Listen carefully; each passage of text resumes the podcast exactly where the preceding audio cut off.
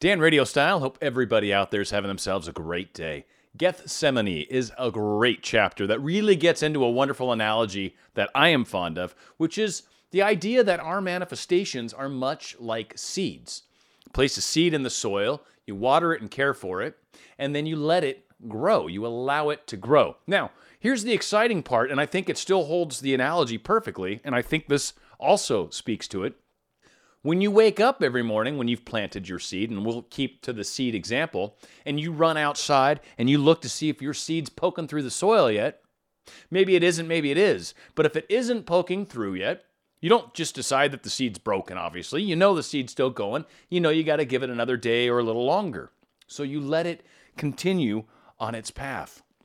Much like our manifestations, when we wake up every day, look forward to what you see. Look forward to seeing your manifestation sprout through the soil. Look forward to some sort of indication that your seed is growing. And if you don't by chance see any indication during the day, then understand it might just happen tomorrow. Give it another day. Go back to holding the feeling of the wish fulfilled. Go back to raising your consciousness to having the thing that you already desire.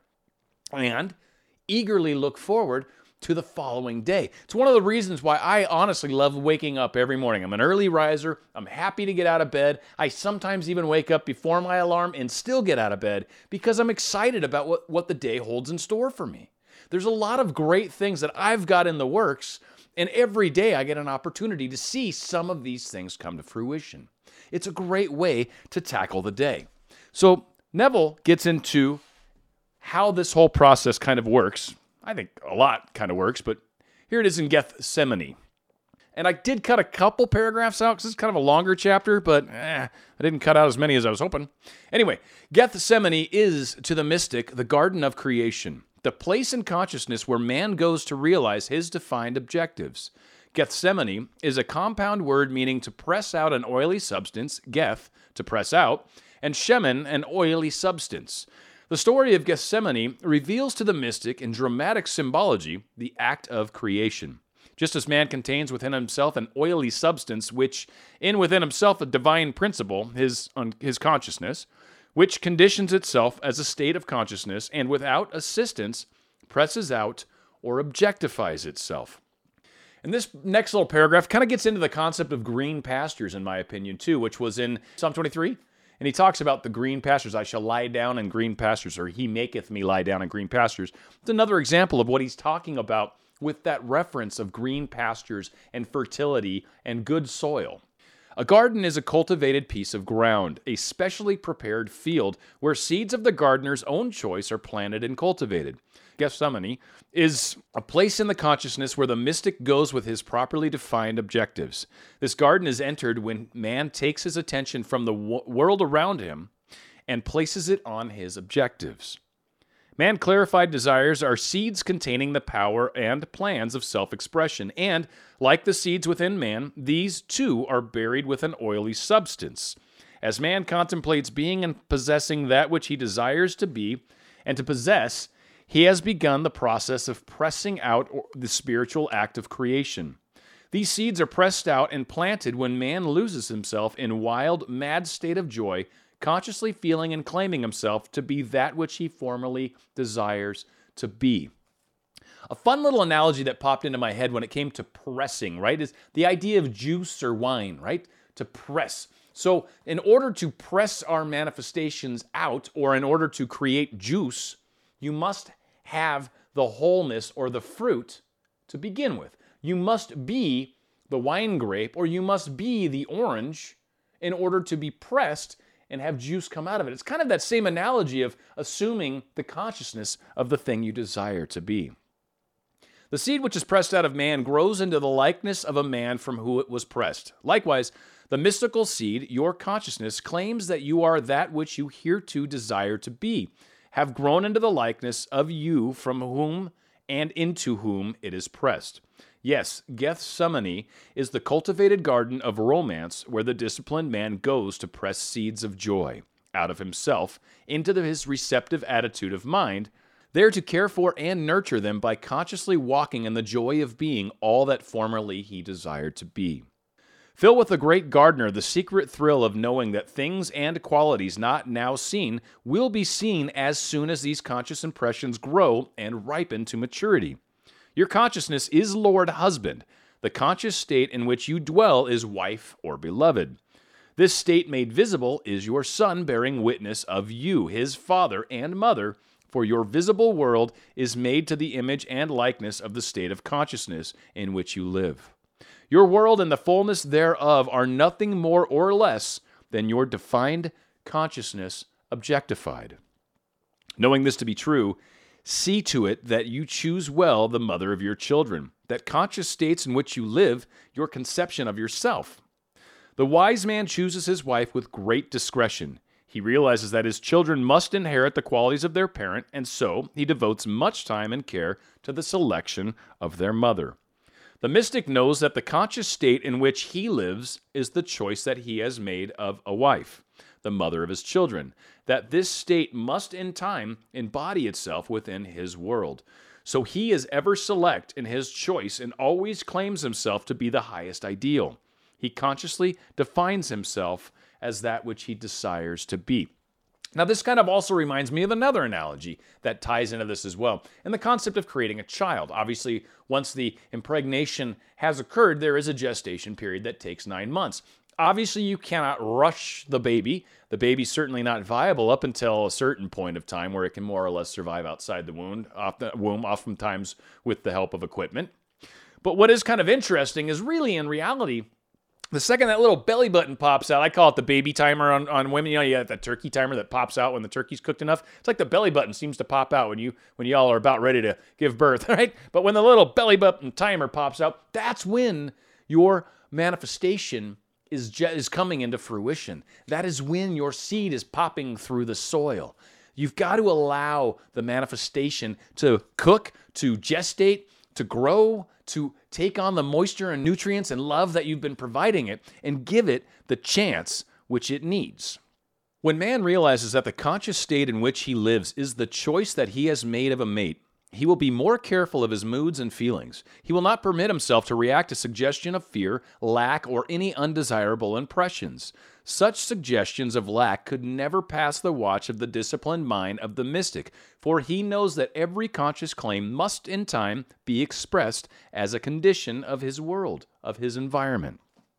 Jesus took with him into the hour of prayer his disciples, or disciplined attributes of mind. Now, this is going back to the 12 disciples, right? The 12 different disciplines of the mind, the things you allow yourself to hear and the things you entertain and all these kinds of things, right? So he took his 12 disciples in with him, the attributes of the mind, and commanded them to watch while he prayed, so that no thought or belief that would deny the realization of his desire might enter his consciousness. Follow the example of Jesus, who, with his desires clearly defined, entered the Garden of Gethsemane, the state of joy, accompanied by his disciples, his disciplined mind, to lose himself in wild joy of realization, becoming the thing that which he desires, feeling it, imagining it, so it's so real, he feels it like it's real. The fixing of his attention on his objective was his command to his disciplined mind to watch and remain faithful to that fixation.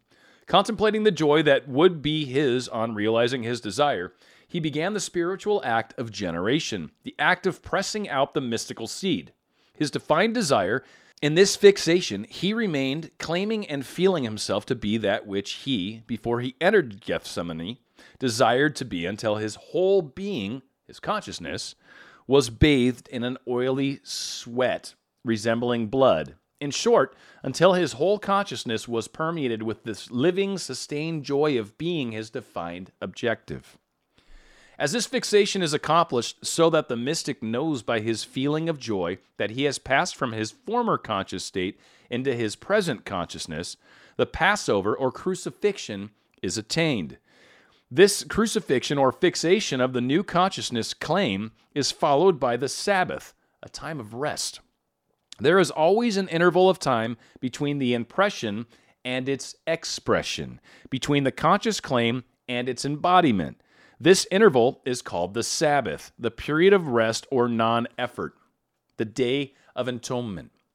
Now, what he's saying here is there is always always an interval of time between the impression and expression. Goddard is saying right here that he does not necessarily agree that manifestations are instant. He says there always is an interval of time between your impression, which is when you impress the subconscious mind with the feeling of the wish fulfilled, and it runs out and creates it. And once it's finally expressed into the physical world, or once it crystallizes into the physical world, some time will pass. Now, he calls this the Sabbath, keeping the Sabbath holy, which means to hold your thoughts, feelings, and vibrations during that entire period. From the moment you impress to the moment it is expressed, you should be holding that feeling of the wish fulfilled. To walk unmoved in the consciousness of being or possessing a certain state is to keep the Sabbath. The story of the crucifixion beautifully expresses this mystical stillness or rest. We are told that after Jesus cried out, "It is finished," he was placed into a tomb. There he remained for the entire Sabbath. When the new state or consciousness is appropriated, so you feel by this appropriation, fixed and secure in the knowledge that it is finished, then you too will cry out, "It is finished," and will enter the tomb of the Sabbath, an interval of time in which you will walk unmoved in the conviction that your new consciousness must be resurrected or made visible. Easter, the day of resurrection, falls on the first Sunday after the full moon in Aries. The mystical reason for this is simple. A defined area will not precipitate itself in this form of rain until the area reaches the point of saturation.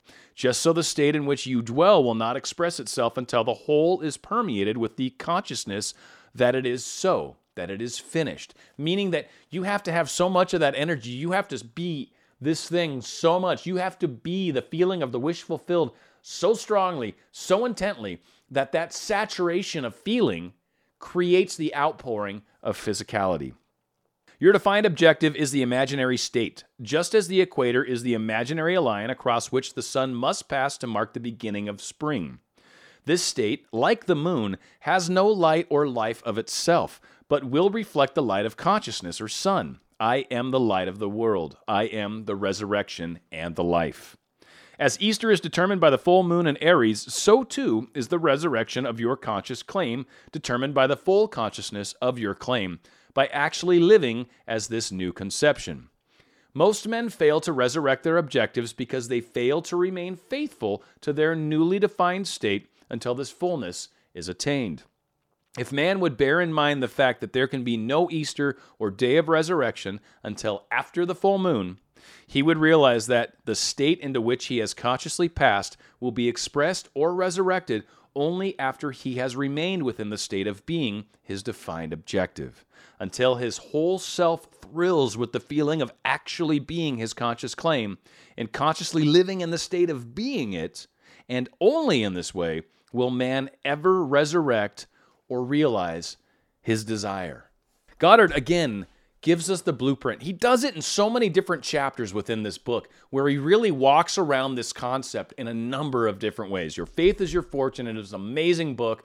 Consciousness really is key, I believe, to a large extent. I know The Law and the Promise became very big things later on in Goddard's life, and certainly even after the promise became the law, after the law became the promise, and very much something I'm going to speak more on. I've been thinking a lot about how all that plays out. But that being said, the consciousness is key to bringing about the manifestation. This consciousness, this being the thing that you desire, is what actually does the creation. And every time we look out at the outer world and go, I don't see it, it's not happening, or I don't see it, is this working, or I don't see it, I don't know if I'm doing it right, doubts are what cause us to crash on the Sabbath, if you will. Doubts are the one thing that can ruin your manifestation. It is important that we hold this feeling of the wish fulfilled until it becomes physical. You hold this feeling, you keep the Sabbath holy until your full moon has arisen, and you then have your physical manifestation. Every day when you wake up, look forward to seeing something that's going to indicate that your seed is starting to pop through the soil, that your manifestation is beginning to take form. And if you think about most of the things that we're trying to manifest, relationships with people, money, better jobs, more income. These things are steps. It's not just one thing that's going to happen. Some of you maybe are trying to win the lotto, but again, is it this lotto? Is it the one after? Do you keep playing it? Do you just play one ticket? Again, there's steps that are going to be involved. Do you keep playing? Do you keep doing these things until it finally shows itself? Yes. You keep working towards it. There's going to be a number of steps. There's going to be a number of things that are going to happen in your life that you're going to react to or act with or react or be a part of. Things are going to manifest. Wake up every day and look to see if it's poking through the soil. If it's not, get back to the feeling of the wish fulfilled. Feel it happening. Realize that you are it, that you are creating it by being it. And by holding that feeling, your dream gets pushed into the outer world. Dan Radio style.